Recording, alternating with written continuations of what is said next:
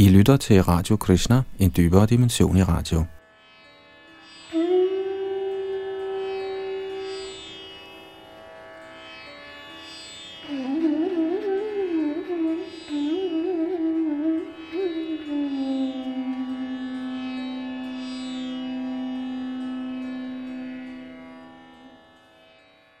I vores gennemgang af Srimad Bhagavatam er vi ved 11. bog, og vi skal i dag starte på kapitel 7, der hedder Herren Krishna underviser Udhav.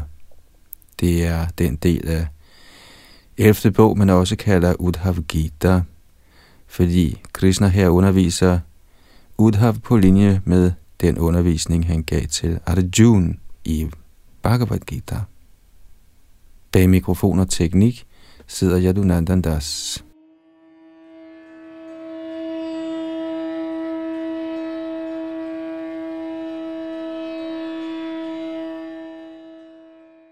Tekst 1. Guddoms højeste person sagde, O yderst heldige Udhav, du har korrekt afsløret mit ønske om at tilbagetrække Yadu-dynastiet fra jorden og vende tilbage til min egen bolig i Vaikuntha. Derfor beder herren Brahma, herren Shiva og alle øvrige planetherskere nu til, at jeg genindtager min residens i Vaikuntha. Kommentar hver eneste halvgud har sin bestemte bolig på de himmelske planeter i det materielle univers. Skønt herren Vishnu under tiden medregnes blandt halvguderne, ligger hans bolig i Vaikuntha, den åndelige verden. Halvguderne er kosmiske kontrollører i Majas rige, men Vishnu er herre over illusionskraften og mange andre åndelige energier. Hans fornemme residens ligger ikke inden for hans ubetydelige tjenerinde Majas rige. Herren Vishnu, personen i guddommen, er alle herres højeste herre. Halvguderne er hans adskilte integrerende dele. Som ubetydelige jivas sjæle er halvguderne genstand for Majas kraft, men herren Vishnu er til enhver tid Majas suveræne hersker. Guddommens person er al tilværelses reservoir og rodet, og den fysiske verden er kun en dunkel genspejling af det strålende sceneri i hans evige åndelige bolig, hvor alt er ubeskriveligt smukt og behageligt. Vishnu er den højeste virkelighed, og intet levende væsen kan nogensinde måle sig med eller overgå ham. Herren eksisterer inden for sin egen unikke kategori kaldet Vishnu Tattva eller guddommens højeste person. Alle andre fremtrædende eller usædvanlige levende væsener skylder Herren deres stillinger og evner. Endeligt er Vishnu selv en fuldstændig udvidelse af Herren Krishna – den oprindelige kilde til alle Vishnu Tattva og Jiva Tattva udvidelser. Således er Herren Krishna altings grundlag.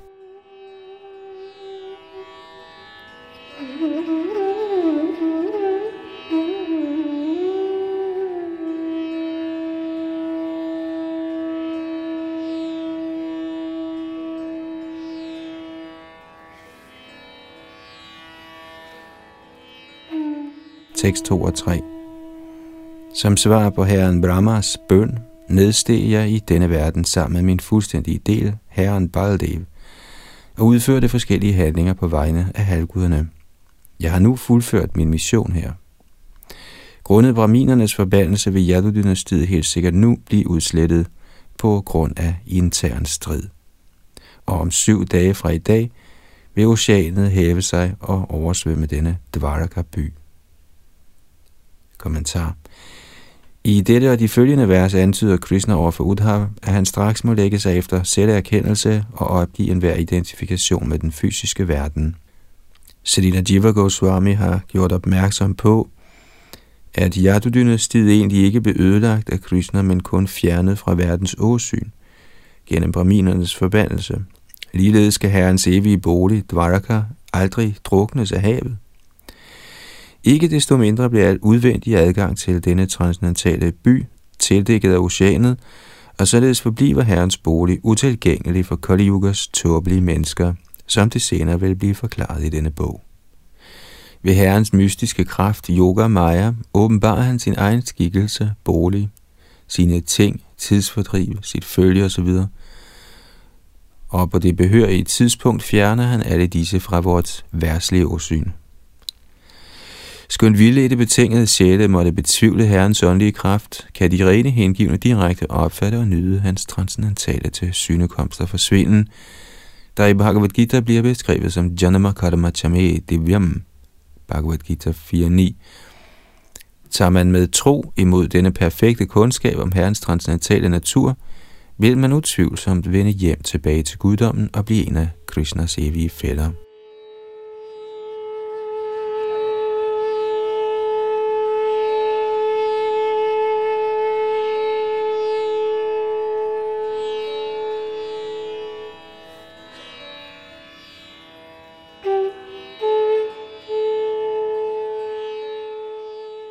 Tekst 4 O hellige Udhav, i den nære fremtid vil jeg forlade denne jord.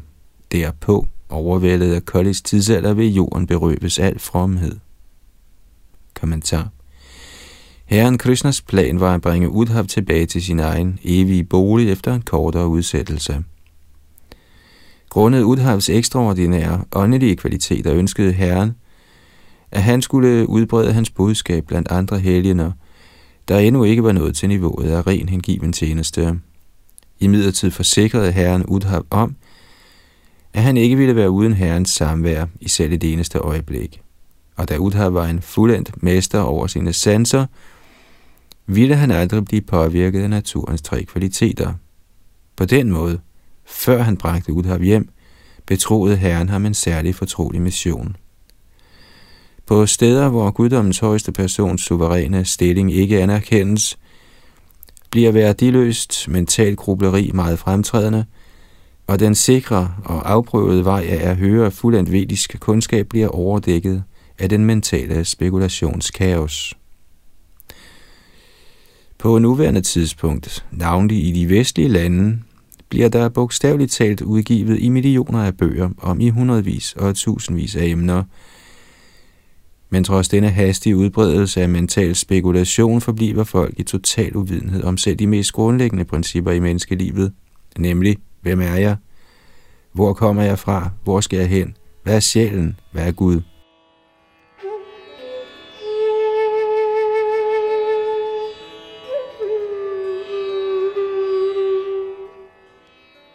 Guddommens person, Herren Shri Krishna, er reservoir for utallige fortryllende tidsfordriv, og således er han kilden til uendelige variationer af glæde.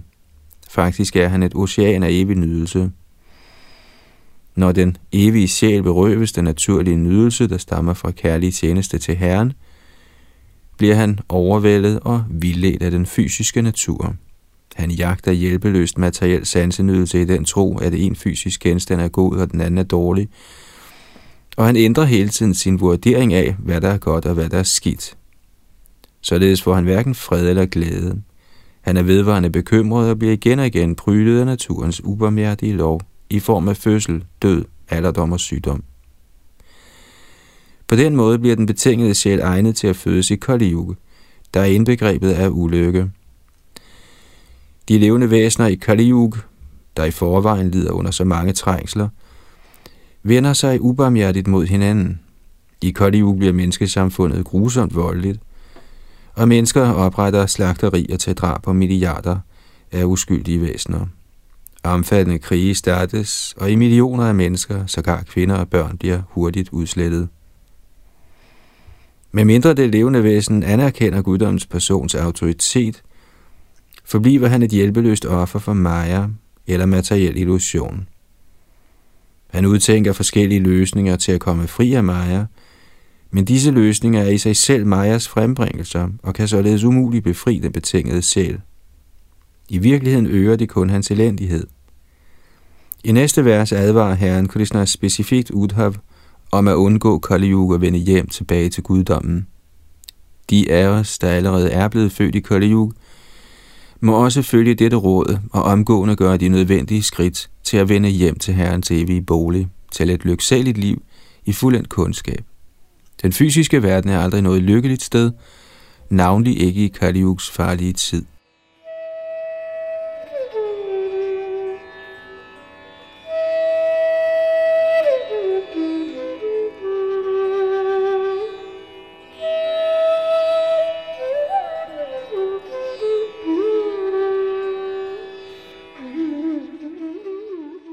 Tekst 5 Kære Udhav, du skal ikke blive her på jorden, når jeg først har forladt denne verden. Min kære hengivne, du er fri for synd, men i Kali vil menneskene være henfaldende til alle typer af syndig handling. Derfor skal du ikke blive her. Kommentar.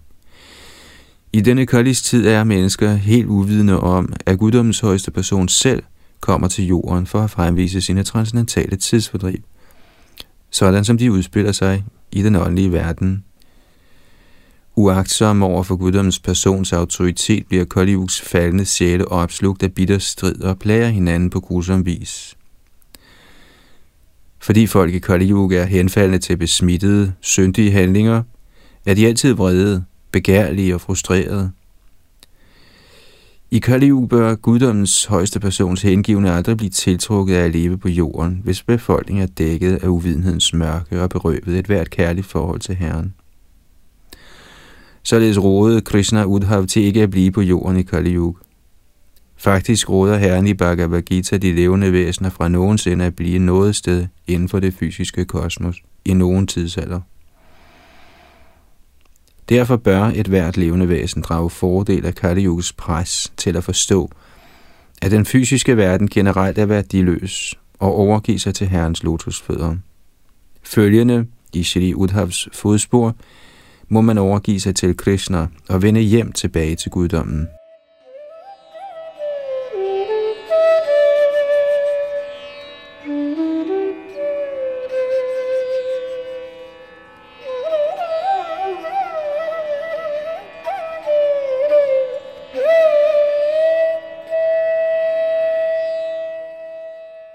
Tekst 6 Nu skal du helt opgive al tilknytning til dine nære venner og slægtninge, og fæstne sindet på mig. Således altid bevidst om mig, skal du se alle ting med samme udsyn og vandre over jorden. Kommentar Shrimad Vidar Acharya har forklaret begrebet med samme udsyn, som følger – Samadrik Sarvasya Brahmat Makat Vanusadhana Rupa Samadrishtiman. Citat. Den, som er fast forankret på selverkendelsens vej, må altid bestræbe sig på at se al tilværelses i sidste ende åndelige natur. Citat slut. Ordet maji i dette vers betyder paramatmani. Man må fastne sindet på guddommens højeste person, der er altings kilde så man således lever sin tildelte tid på jorden, må man øve sig i at se alle ting og alle mennesker som del og eje af den absolute sandhed, personen i guddommen. Siden alle levende væsener er Krishnas del og eje, deler alle i sidste ende den samme åndelige status. Den materielle natur, der også er Krishnas udstråling, nyder en lignende status, men skyndt både stof og ånd af guddommens persons udstrømninger – eksisterer de ikke helt på samme niveau. I Bhagavad Gita siges det, at den åndelige sjæl er herrens højere energi, hvorimod den fysiske natur er hans lavere energi. Men fordi herren Krishna er lille til stede i alle ting, henviser ordet samadrik i dette vers til, at man i sidste ende må se Krishna inde i alt, og alt inde i Krishna. Det at se med samme udsyn er således forenligt med moden kundskab om denne verdens mangfoldigheder.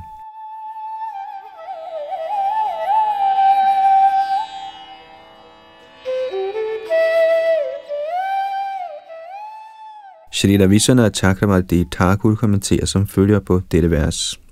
Citat. Ved slutningen af sine syndige tidsfordriv på jorden, tænkte guddommens højeste person ved sig selv.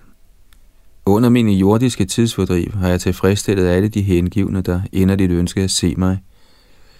Jeg har på behørig vis ægtet mange tusinder af dronninger, anført af Rukmini, som jeg selv kidnappede, og jeg har dræbt utallige dæmoner på forskellige steder og på forskellige måder.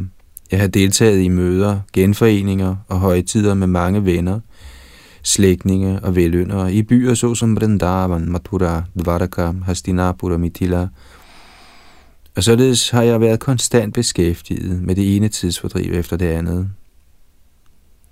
Jeg gav en videre min personlige audiens til store hengivne, der befandt sig under jordplaneten – for at glæde min mor Devaki og returnere hendes seks afdøde sønner, der var blevet dræbt af Kangs, nedsteg jeg til planeten Sudal og velsignede min store hengivne Bolli Maharaj.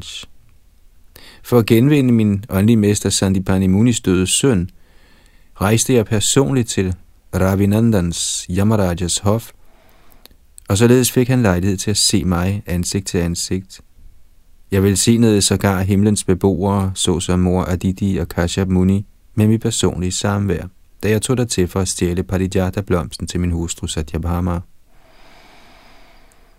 Og til glæde for indbyggerne i Mahavishnus bolig, såsom Nanda, Sunanda og Sudarshan, begav jeg mig til Mahavaikunthalok for at genvinde de afdøde børn af en frustreret brahmin. Således er utallige hengivne, der brændende ønskede at se mig, blevet velsignet med genstanden for deres bønder. Desværre fik Narana Arayan og de store Paramahans vismænd, der lever sammen med ham i Badrikashram, aldrig deres ønske opfyldt, skønt de var ovenud i efter at se mig. Jeg har været på jorden i 125 år, og den fastsatte tid er nu slut. Fordi jeg var travlt optaget af mine tidsfordriv, fik jeg ikke tid til at velsigne disse store vismænd. Ikke desto mindre er Udhav praktisk talt den samme som jeg. Han er en stor hengiven og deler de samme transcendentale overdådigheder. Således er han den rette til at sende til Badrika Ashram. Jeg vil give Udhav komplet transcendental kundskab, gennem hvilken man bliver afsondret fra den materielle verden. Og han er på sin side i stand til at videregive denne kundskab, videnskaben om, hvordan man hæver sig over illusionens rige, til de egnede vismænd i Badrika Ashram. Således skal han lære dem metoden af kærlig tjeneste til mine lotusfødder. Sådan kærlig tjeneste til mig er den dyreste af skatte, og ved at høre sådan kundskab vil vismænd såsom Natanarayan til fulde få deres ønsker opfyldt.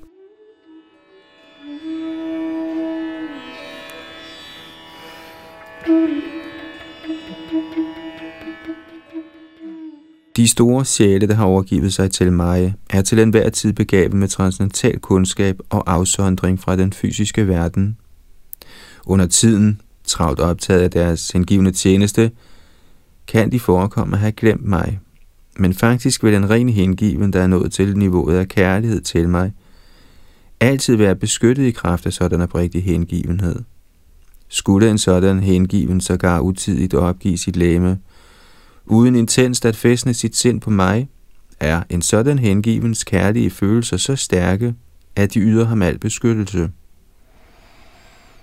Selvom der skulle være et flygtigt øjebliks glemsomhed, vil sådan hengivenhed bringe den hengivne til mine lotusfødder, der er hinsides almindelige materialistiske personers synsevne. Udhav er min rene hengivne. Kundskab om mig og afsondring fra denne verden er igen vagt til live i ham, fordi han aldrig kan forlade mit samvær. Og her slutter citatet af både Krishna og Vishnu Chakravarti.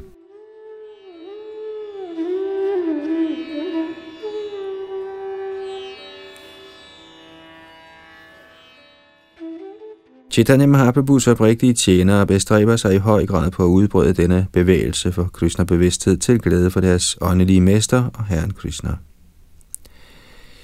For nærværende er der i tusindvis af hengivne i bevægelsen for Krishna-bevidsthed i alle dele af verden, der under lange arbejdsdage og vanskelige forhold uddeler transcendentale bøger og således oplyser den almindelige befolkning. I denne bestræbelse har de hengivne ingen personlige motiver, men er helt enkelt ivrige efter at glæde deres åndelige mester ved at uddele hans bøger. De, som modtager denne litteratur, har som regel ingen forudgående erfaring af Krishna-bevidsthed, og dog er de så imponeret over de hengivnes renhed, at de entusiastisk køber bøger og blade. Med henblik på at gennemføre den kolossale opgave af at udbrede Krishna-bevidsthed, arbejder de hengivne utrætteligt dag og nat, fordi de er på niveauet af kærlig hengivenhed. Skønt sådanne travlt optaget, hengivne, overfladisk ikke direkte tænker på Krishnas lotusfødder, vil sådan kærlig hengivenhed utvivlsomt bringe dem tilbage til Krishnas lotusfødder. Og behaget af deres tjeneste vil Herren selv opvække deres ubøjelige meditation på hans personlige skikkelse. Det er skønheden ved Bhakti Yoga, der helt og aldeles afhænger af barmhjertigheden fra guddommens alt igennem barmhjertige person, Shri Krishna.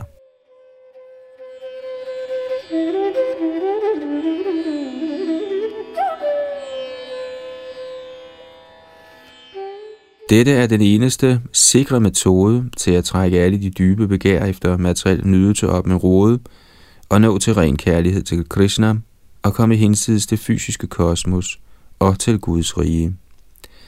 Som udtalt i Bhagavad Gita 2.40, Neha bhikramanashos di pratyavayo navidyate, svarpamapyasya dharmasya trayate mahato bhayat. Herren Krishna rådede også i det aktuelle vers Udhav til at overskære de illusoriske bånd til såkaldte venner og familie i denne verden. Man måtte være ude af stand til fysisk at forlade familie og venner, men man må forstå, at alt er Guds del og eje og tiltænkt Guds glæde. Så snart man tænker, det her er min egen familie, ser man øjeblikkeligt verden som kun beregnet på familielivets glæder. Lige så snart man er knyttet til sin såkaldte familie, affødes falsk prestige og materiel ejendomsfølelse. Faktisk er enhver Guds faste bestanddel, og er således på den åndelige platform relateret til et hvert andet levende væsen. Dette kaldes Krishna Sambandha, eller det konstitutionelle forhold til Krishna. Man kan umuligt nå den åndelige opmærksomheds højeste niveau, hvis man samtidig bevarer en smålig opfattelse af samfund, venskab og kærlighed. Man må erfare alle forhold på Krishna Sambhandaens højere åndelige platform, hvilket vil sige at se alt i relation til Herren Krishna, guddommens person.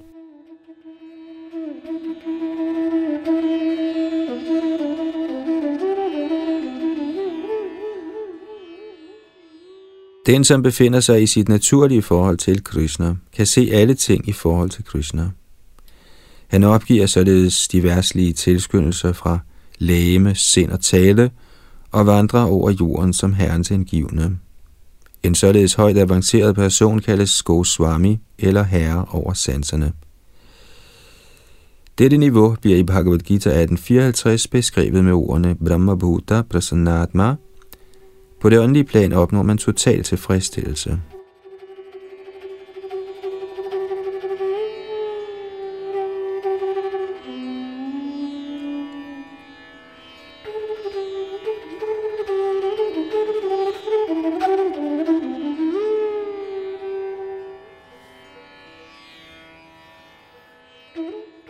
Tekst 7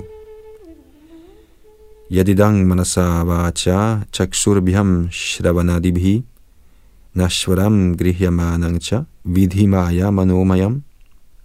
Kære Udhav, det fysiske kosmos, du opfatter gennem sind, tale, øjne, ører og andre sanser, er en illusorisk frembringelse, man forestiller sig er virkelig grundet Majas indflydelse. Faktisk skal du vide, at alle genstande for de materielle sanser er midlertidige. Kommentar. Man måtte rejse det spørgsmål, at når vi finder gode og slette kvaliteter over hele den materielle verden, hvordan kan Herren Krishna da råde Udhav til at se alting ligeligt? I dette vers forklarer Krishna, at materielt godt og ondt er en frembringelse af illusionskraften, ligesom ting i en drøm er mentalt opspind. Som udtalt i Bhagavad Gita, Vasudeva Sarvamiti 7.19, er Herren Krishna i virkeligheden alting, fordi han er til stede inde i alt, og alt er til stede inde i ham. Krishna er Sarvaloka Maheshwaram, Bhagavad Gita 5.29, alle verdeners herre og ejer. At se noget som adskilt fra Krishna er illusion, og tiltrækning til enhver materiel illusion, Gud som slet, er i sidste ende værdiløs, siden den tvinger det levende væsen til fortsat at vandre i kredsløbet af fødsel og død.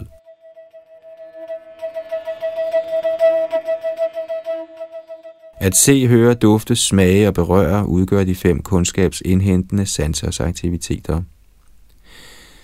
Ligeledes udgør stemme, hænder, ben, anus og kønsdele de fem arbejdende sanser. Disse ti sanser er grupperet omkring sindet, der er midtpunktet for materiel aktivitet. Når det levende væsen ønsker at udnytte materien, tildækkes han af naturens tre kvaliteter. Således opdægter han forskellige filosofiske, politiske og sociale forklaringer på virkeligheden, men forstår aldrig den absolute sandhed, Herren Krishna, der er hinsides de fysiske sansers besmittede opfattelse. Den, som er indviklet i de materielle betegnelsers netværk, såsom race, nationalitet, sekterisk religion, politiske tilhørsforhold osv., er fordybet i oplevelsen af at forbinde sit læme og andre læmer med fysiske sansegenstande i den tro, at disse sanseobjekter er kilde til lykke og tilfredsstillelse. Uheldigvis er hele den materielle verden til lige med de sanser, der oplever den, en midlertidig frembringelse, der vil gå i opløsning ved den højeste herres energi i form af tiden. Til trods for vores tåbelige håb og drømme, er der ingen egentlig lykke på det materielle plan. Den virkelige sandhed er hverken materiel eller midlertidig. Den virkelige sandhed kaldes Atma, eller den evige sjæl, og af alle sjæle er en, den højeste. Han kaldes for guddoms person og kendes i sin oprindelige skikkelse som Krishna. Den kundskabsindhentende metode kulminerer i opfattelsen af Krishnas ufattelige transcendentale skikkelse. Den, som ikke opfatter Krishna i alt, og alt i Krishna, befinder sig utvivlsomt på niveauet af mental opdækning. I dette vers råder Herren Krishna Udhav til at holde sig fra denne illusoriske platform i tilværelsen.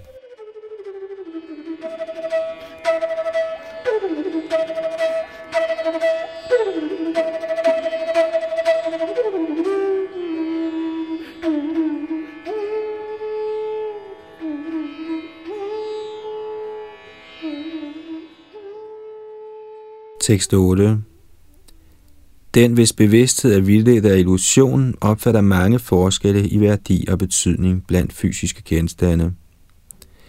Således er han konstant beskæftiget på niveauet af materielt godt og ondt, og bliver bundet af sådanne begreber. Fordybet i materiel dualitet overvejer et sådan menneske udførelsen af tvungne pligter, forsømmelse af sådanne pligter og udførelse af forbudte handlinger. Kommentar Tilværelsens illusoriske mentale plan bliver beskrevet i dette vers. Ordet Ayukdasya peger på den betingede sjæl, der ikke fastner sit sind på guddommens højeste person. Det bliver tydeligt beskrevet i Bhagavad Gita og anden vedisk litteratur, at Herren Krishna, den absolute sandhed, er inde i alting, og alting er inde i Herren. Man kunne give det eksempel, at en kvinde, der elsker en mand, er meget ivrig efter at se ham, og hun ser ham dagligt klædt i forskelligt tøj. I virkeligheden er kvinden ikke interesseret i tøjet, men i manden. Ligeledes befinder guddommens højeste person sig inden i hver fysisk genstand. Derfor ser den, som har udviklet kærlighed til Gud, konstant Herren over alt, og ikke kun de fysiske genstande, der dækker Herren.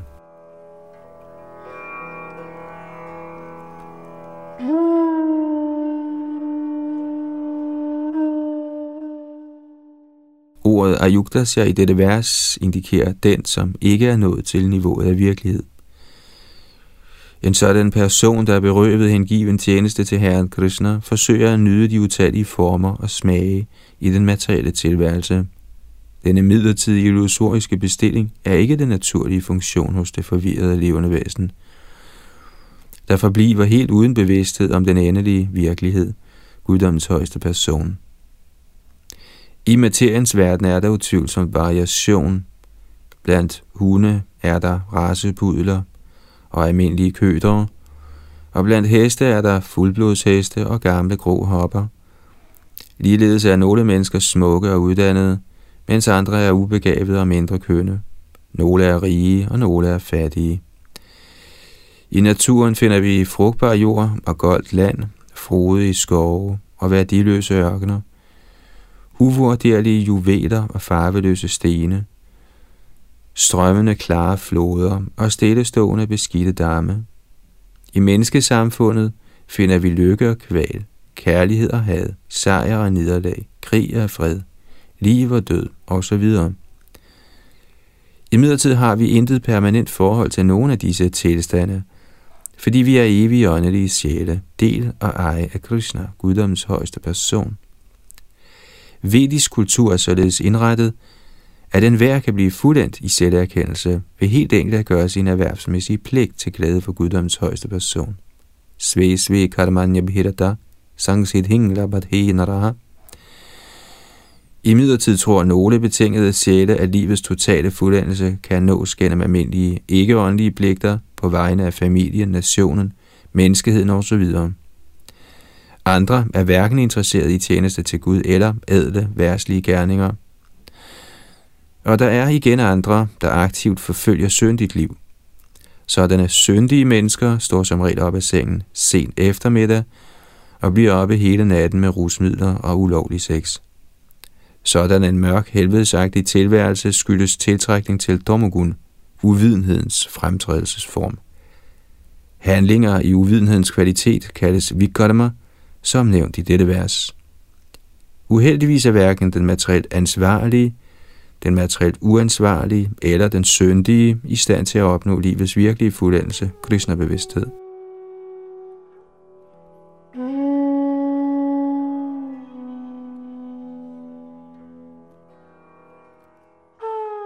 Skønt forskellige samfund og forskellige individer fastholder forskellige opfattelser vedrørende godt og ondt, er alle materielle ting i sidste ende værdiløse, når det gælder vor evige egennytte, der er Krishna-bevidsthed. Denne idé bliver udtrykt af den hellige kong Chitraketu i Srimad Bhagavatams 6. bog, 6.17.20. Guna pravaha etasmin ka shapa kun vanugraha ka svargo naraka kova king sukam dukhameva var. Citat. Denne fysiske verden er som bølgerne på en konstant strømmende flod. Hvad er derfor en forbandelse, og hvad er en velsignelse? Hvad er de himmelske planeter, og hvad er de helvedesagtige planeter? Hvad er i grunden lykke, og hvad er i grunden lidelse? Fordi bølgerne strømmer konstant, har ingen af dem nogen vedvarende effekt. Citat slut. Man kunne give det argument, at vedderne foreskriver bestemte handlinger og forbyder andre, så derfor accepterer vedderne også begreberne godt og ondt i den materielle verden. Faktum er imidlertid, at det ikke er vedderne selv, men de betingede sjæle, der er bundet i materiel dualitet. Den vediske litteraturs funktion er at beskæftige hvert individ, alt efter det bestemte niveau, han aktuelt befinder sig på, og gradvist hæve ham til livets fuldendelse. Gudhedens materielle kvalitet er ikke i sig selv åndelig, men den står ikke i vejen for åndeligt liv. Siden den materielle godheds fremtrædelsesform renser ens bevidsthed og afføder en længsel efter højere viden, er den en gunstig platform, hvorfra man kan forfølge åndeligt liv. Ligesom en lufthavn er et gunstigt sted til rejser. Ønsker man at tage fra New York til London, er lufthavnen i New York så afgjort det bedste sted til afrejse.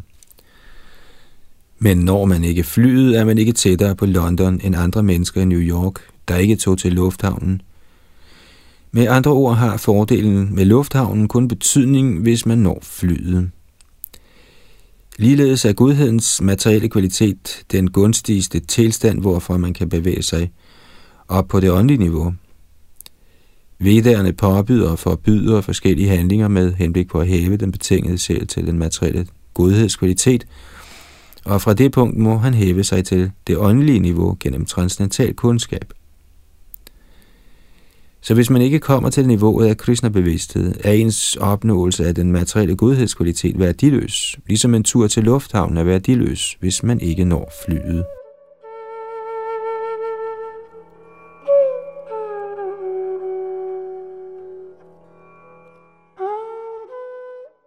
I vedderne er der påbud og forbud, der til synlædende peger på godt og ondt blandt materielle ting. Men det endelige formål med de vediske reguleringer er at skabe en gunstig tilstand til åndeligt liv. Kan man med det samme lægge sig efter åndeligt liv, er der ingen grund til at spille tid på ritualer inden for naturens kvaliteter.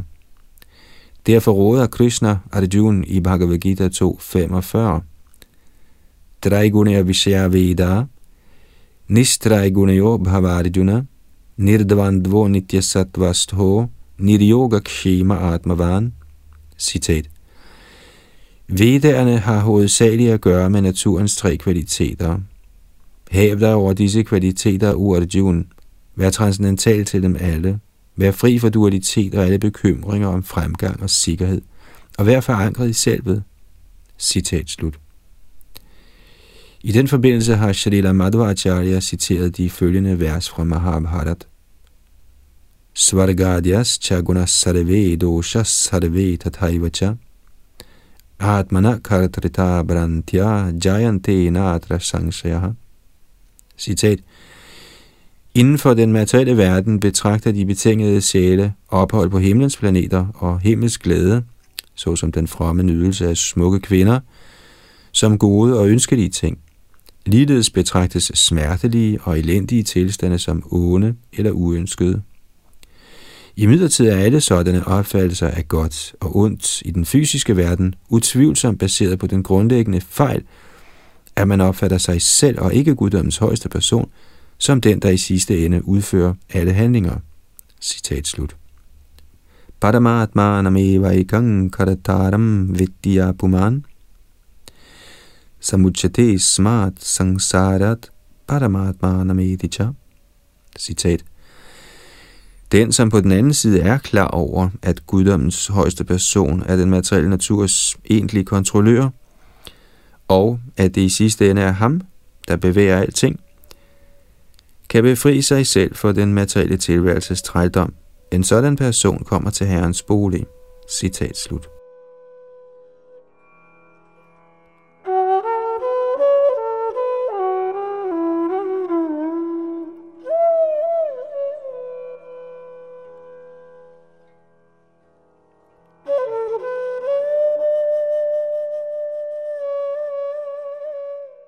Tekst 9. Tasmad yuktendriya gramo yukta chitta idang jagat Atma anik shasva atma anang mayadhishvare Bring derfor alle dine sanser under kontrol, og med således kuget sind, skal du se hele verden som beliggende inde i selvet, der er udbredt over det hele, og du skal også se dette individuelle selv inde i mig, guddoms højeste person. Kommentar. Ordet vidatam eller vidt udbredt underforstår, at den individuelle jiva selv er til stede over hele det fysiske kosmos. I Bhagavad Gita 2.24 udtaler Herren Krishna ligeledes Nitya Sarvagata. Den individuelle sjæl er evig og udbredt over det hele i alle de materielle og åndelige verdener. Det betyder dog ikke, at hver enkelt sjæl er algennemtrængende, men at guddommens højeste person, Krishna, har udbredt sin marginale energi overalt. Således skal man ikke blindt slutte, at et ubetydeligt levende væsen er algennemtrængende. Snarere må man forstå, at Gud er stor, og han udbreder sin personlige energi over det hele. I dette vers betyder Atmanikshas Svavitatam, at denne materielle verden er skabt for at muliggøre sansetilfredsstillelse hos de betingede sjæle, der forsøger at more sig uden Krishna, deres virkelige herre. De levende væsener forsøger travlt at udnytte herrens illusionskraft, men deres herredømme over den fysiske verden er illusorisk. Både den materielle natur og det betingede levende væsen er herrens energier og eksisterer således inde i guddommens person og er under hans suveræne kontrol.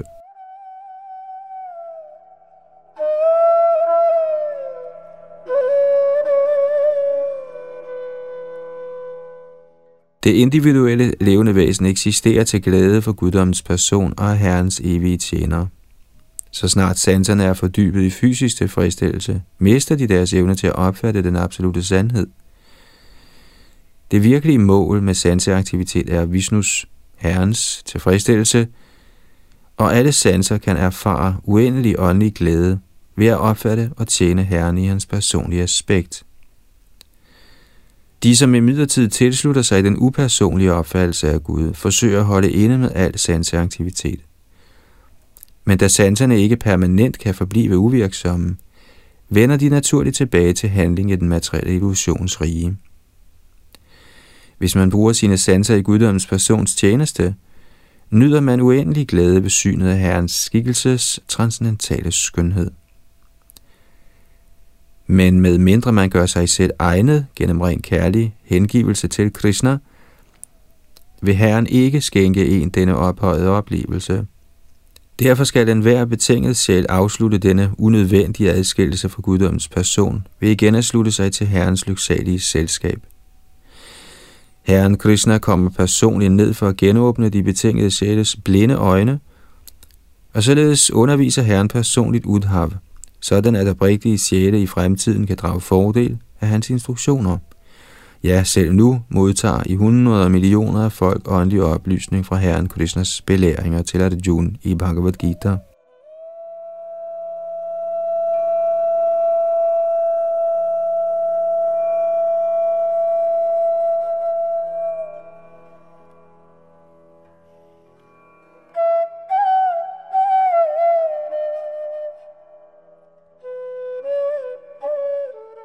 Tekst 10 Til fulde begavet med perfekt kundskab om vedderne og i erkendelse af den endelige hensigt med sådan viden i praksis, vil du være i stand til at opfatte det rene selv, og således bliver dit sind tilfreds. Du vil da blive afholdt af alle levende væsener, anført af halvguderne, og du vil aldrig hæmmes af nogen forstyrrelse i livet.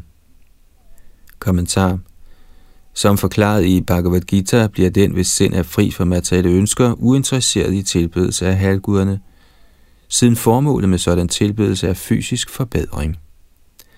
Halvguderne er dog aldrig utilfredse med den, som bliver Herren Krishnas rene hengivne, og som retter al sin tilbedelse mod Herren.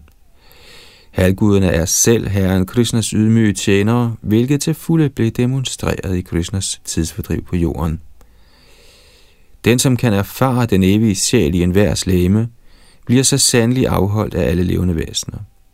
Siden han ser alle som kvalitativt ligestillet med sig selv, misunder han ingen, ej heller forsøger han at dominere nogen.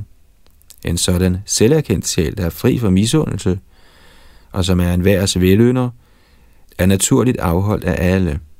Som udtalt i sangen til de seks Goswamier, Dhira dhira jana priyav priyakarau nirmatsarau pujitav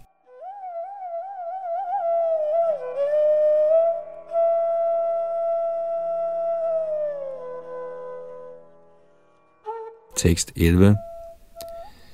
Dosha buddhyo bhayayito nishedhan nanivartati guna buddhya chavihitang nakaroti yatharabhaka. Den, som har hævet sig over materielt godt og ondt, handler automatisk ifølge religiøse forskrifter og undgår forbudte handlinger. Den selverkendte person gør dette spontant, ligesom et uskyldigt barn, og ikke fordi han overvejer materielt godt og ondt. Kommentar. Den, som har udviklet transcendental kundskab, handler aldrig lunefuldt. Srila Rupa Goswami beskriver to niveauer af hengiven tjeneste. Sadhan Bhakti og Raga Nuga Bhakti. Raga Nuga Bhakti er niveauet af spontan kærlighed til guddommen, hvorimod Sadhan Bhakti er den samvittighedsfulde øvelse i den hengivne tjenestes regulerende principper. Som regel har den, som nu nyder transcendental bevidsthed, nøje fuldt den hengivne tjenestes regler og forskrifter. På grund af tidligere øvelse undgår man således syndigt liv spontant, og handler i overensstemmelse med standarden for almindelig fromhed. Det betyder ikke, at den selverkendt sjæl bevidst undgår synd og forfølger fromhed. Snarere tager han grundet sin selverkendte natur spontant del i de mest ophøjede åndelige aktiviteter – Ligesom et almindeligt barn spontant kan udvise gode kvaliteter, såsom venlighed, tolerance osv. Den åndelige platform kaldes Shuddha Sattva, eller renset godhed, for at adskille den fra materiel godhed, der altid er i nogen grad forurenet af de lavere kvaliteter, lidenskab og uvidenhed.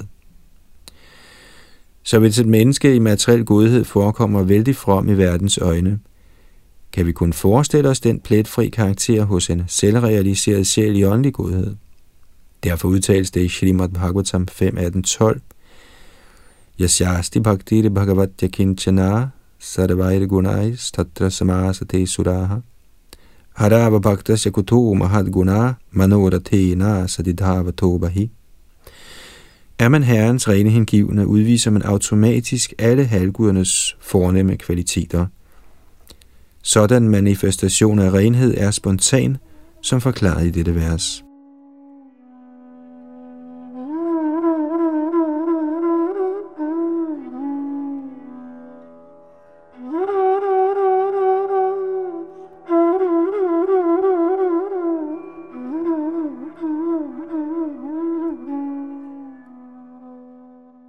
Tekst 12 og 13 Den, som er alle levende væseners velynder, som er fredfyldt og fast forankret i kundskab og erkendelse, ser mig inden i alle ting. En sådan person falder aldrig igen ned i kredsløbet af fødsel og død.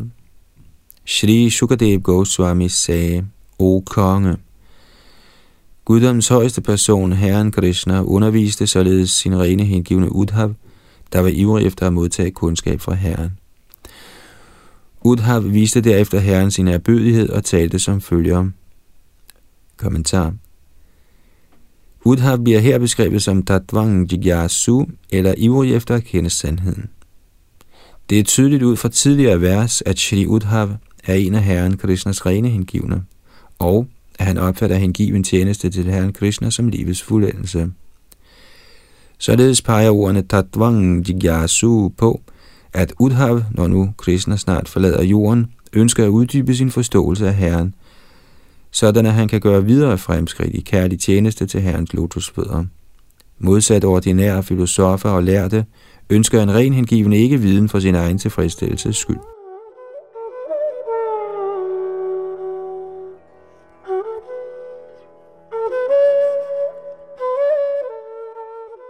Tekst 14. Shri Udhav Uvacha Yogesha Yoga Vinyasya Yoga Atman Yoga Samhava Nishreyasya Me Proktas Tyaga Sanyasa Lakshanaha Shri Udhav sagde, Kære herre, kun du kan belønne en med resultaterne af yoga, og du er så venlig, at du ved din indflydelse skænker yogaens fuldendelse til din hengivne. Således er du den højeste sjæl, der erkendes gennem yoga, og det er du, som er oprindelsen til alt mystisk kraft. Til min store fordel har du forklaret, hvordan man forlader den fysiske verden gennem metoden af sanyas eller forsagelse. Kommentar. Ordet yogesh her peger på, at guddommens højeste person uddeler resultaterne af al yogaudøvelse – siden alle fysiske og åndelige verdener udstråler fra Krishnas transcendentale læme, kan man ikke opnå andet end Krishna og hans energier ved nogen yogametode. Og siden Herren for evigt forbliver sine energiers herre, kan ingen opnå noget gennem yoga eller nogen andre åndelige eller materielle fremgangsmåder, med mindre det er gennem guddoms højeste persons tilladelse. Ordet yoga betyder at forbinde, og medmindre vi forbinder os med den absolute sandhed, bliver vi tildækket af uvidenhedens mørke. Således er Krishna målet med yoga.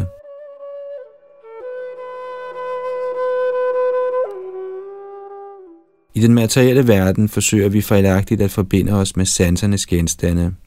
En mand ønsker at forbinde sig med en kvinde, og en kvinde med en mand, eller også forsøger man at forbinde sig med nationalisme, socialisme, kapitalisme – eller utallige andre frembringelser af Herrens illusionskraft.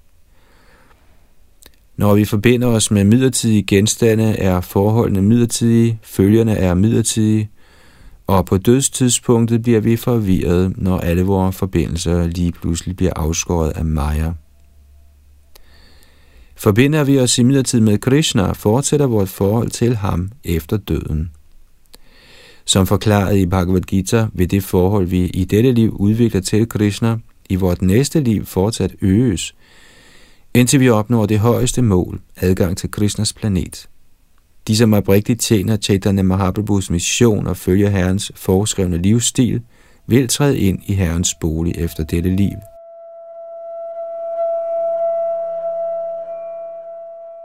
Man kan aldrig opnå en vedvarende situation gennem mental spekulation, for ikke at tale om gennem almindelig sansopfattelse. Gennem metoderne af Hatha Yoga, Karma Yoga, Raja Yoga, Jnana Yoga osv opvækker man ikke egentlig sin tilbøjelighed til at tjene guddoms højeste person. Således er man berøvet den åndelige nydelses transcendentale smage, den betingede sjæl, der er skuffet over sit forfejlede forsøg på at tilfredsstille sine sanser, beslutter sig under tiden bittert for at forsage den materielle verden og smelte sammen med en upersonlig, smertefri transcendens. Men hvor egentlig lykkelig tilstand er at yde kærlig tjeneste til guddommens højeste persons lotusfødder. Alle de forskellige yoga-metoder fører gradvist til kærlighed til guddommen, Og det er Herren Krishnas hensigt at genindsætte de betingede sjæle i denne lykkelige stilling. Chaitanya Mahaprabhu gør denne fuldendelse let tilgængelig gennem sangen af Krishnas hellige navn, denne tidsalders forreste yoga-metode.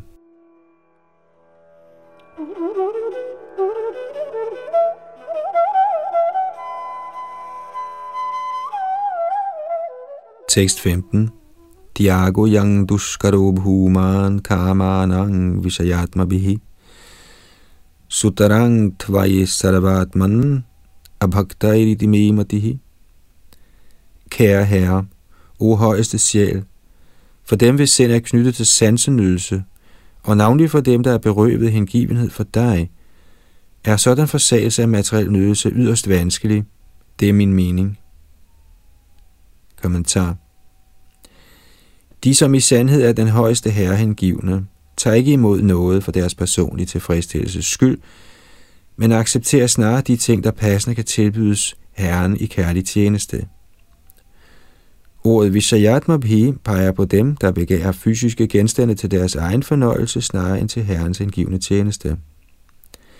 Sindet på sådanne materialistiske mennesker er passende forstyrret, og det er stort set umuligt for sådanne personer at forsage materielle glæder. Det er Shri Udhavs mening.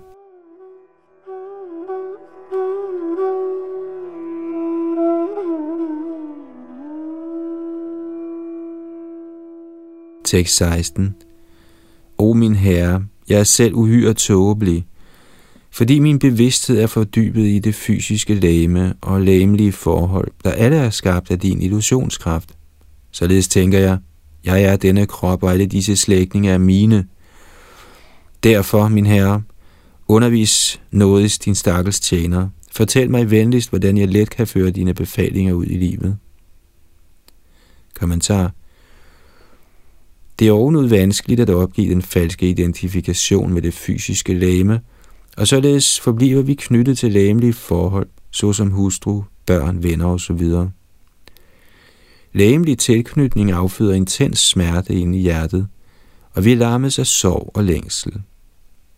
Shri Udhav, herrens rene hengivne, taler her som et almindeligt menneske, og viser således, hvordan man beder til guddommens person.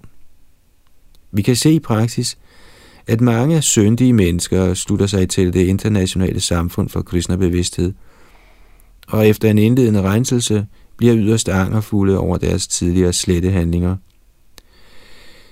De er chokerede, når de indser, at de forlod Guds personlige samvær for at forfølge de værdiløse former skabt af Maya.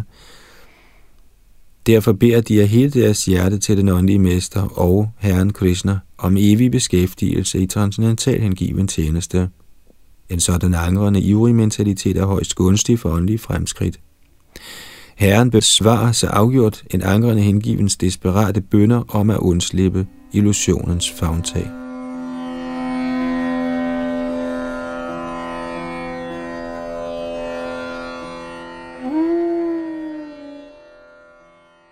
Tekst 17.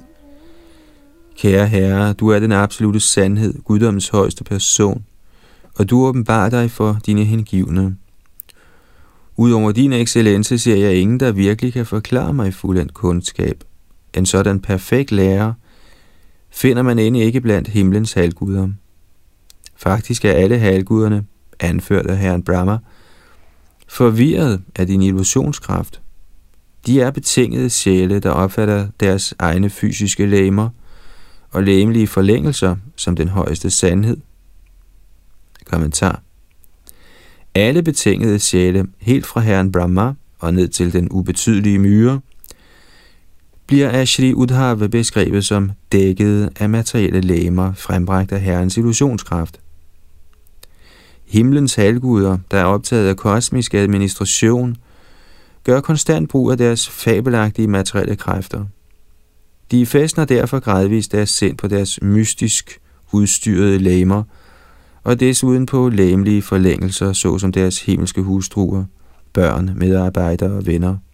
I løbet af deres himmelske liv bliver halvguderne betinget til at tænke i begreberne materielt godt og ondt, og således opfatter de deres læmers umiddelbare velfærd som livets højeste mål. I midlertid forsøger halvguderne strengt at overholde Guds love. Og for at hjælpe dem med dette, nedstiger den højeste herre for minde de himmelske væsener om hans egen højeste personlighed, der besidder kræfter, der langt overgår deres. Herren Vishnu besidder en evig krop, fuld af lyksalighed, kundskab og uendelige brugede energier, hvorimod halvguderne kun besidder luksusudgaver af fysiske skikkelser, underlagt fødsel, død, alderdom og sygdom.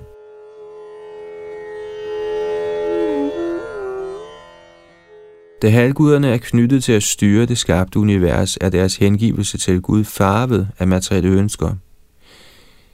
De er derfor tiltrukket af den del af den vediske viden, der skænker alskens fysisk velstand, der er påkrævet for et fortsat himmelsk liv.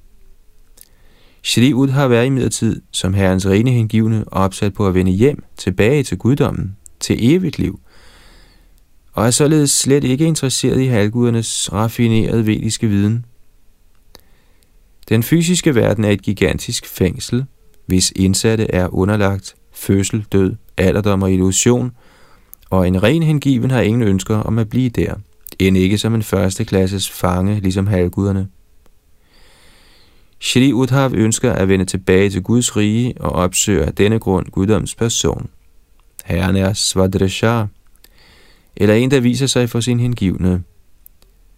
Således kan kun Herren selv eller hans rene hengivne, der trofast gentager Herrens budskab, bringe en hensides den materielle himmel og ind i de åndelige planeters fri atmosfære, hvor de betingede sjæle nyder evigt liv i lyksalighed og alvidenhed.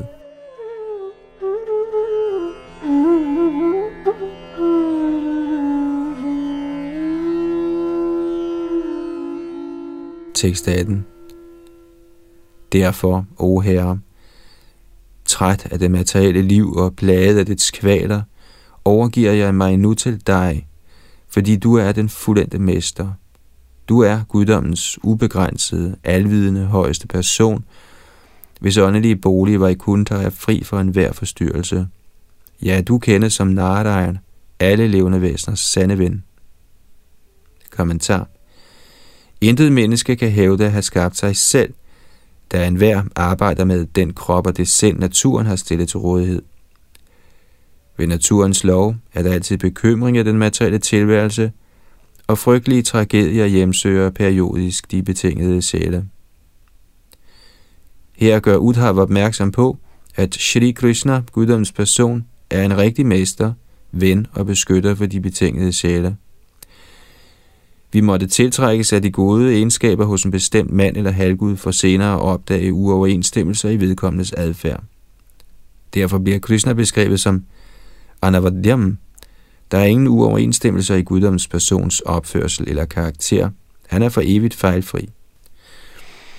Man måtte trofast tjene en herre, far eller halvgud, men når tiden kommer til at modtage belønningen for vores tro tjeneste, kan herren være død – Derfor bliver Krishna her beskrevet som Anandaparam, der antyder, at han ikke er begrænset af tid eller rum. Ordet andre peger på tidens begrænsning, og para peger på begrænsning i rum. Derfor betyder Anandaparam, at Herren Krishna ikke er begrænset af tid eller rum, og således altid vil belønne sine tro tjenere.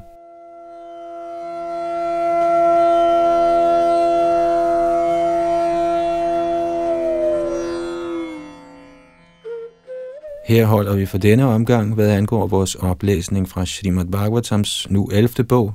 Bag mikrofon og teknik sad Yadunandandas. Das.